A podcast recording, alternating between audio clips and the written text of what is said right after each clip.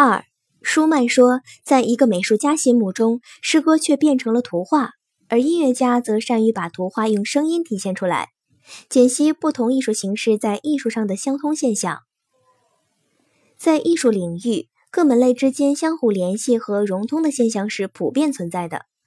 不同的艺术门类之所以能够相互联系，甚至结合在一起，首先是因为它们有着共同的本质，也就是说，它们都是客观世界在人的意意识领域的审美反应，都是以感性形象来反映世界，这是它们共同的基因，是它们能够互相联系和融通的根本原因。另外，不同的艺术门类之间在某些方面可能具有共同的特点。例如，音乐和文学都是在时间过程中展示的，同属于时间艺术；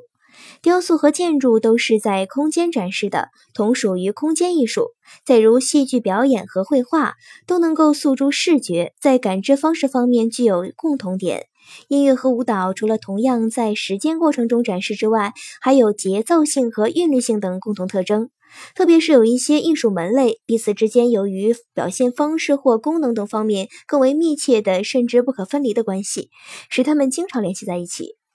舞蹈和音乐是一个很明显的例子，尤其是就舞蹈来说，它完全离不开音乐。因此，在舞蹈界就有“音乐是舞蹈的灵魂，舞蹈是音乐的回声”的说法。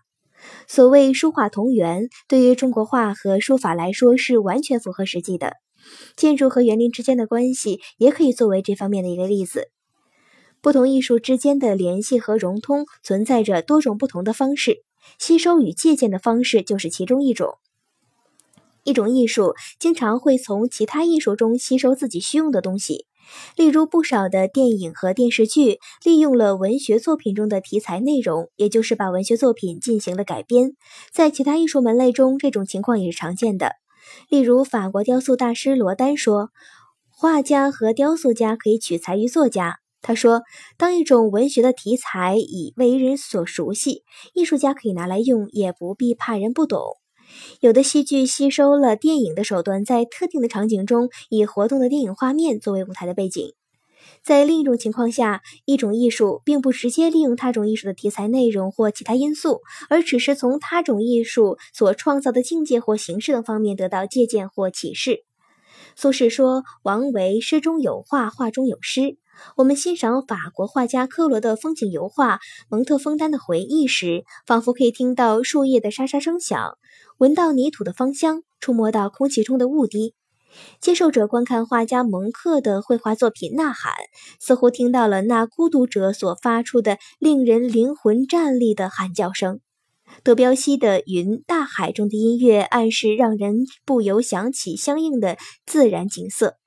当我们听到穆索尔斯基的钢琴组曲《图画展览会》中的两个犹太人时，我们的脑海里会浮现出一位趾高气扬的富人和一位胆小心虚的穷人的形象。中国的《百鸟朝凤》在唢呐的演奏下，一幅《百鸟朝凤图》跃然眼前。费尔巴哈说：“画家也是音乐家。”这种联系方式是一种艺术从它本身的需用出发，吸收或借鉴了其他因素的某种因素，并不改变它自身独立的性质。如果一位音乐家从一幅风景画中得到了启示，获得了灵感，创造出一部乐曲，它也仍然是音乐作品。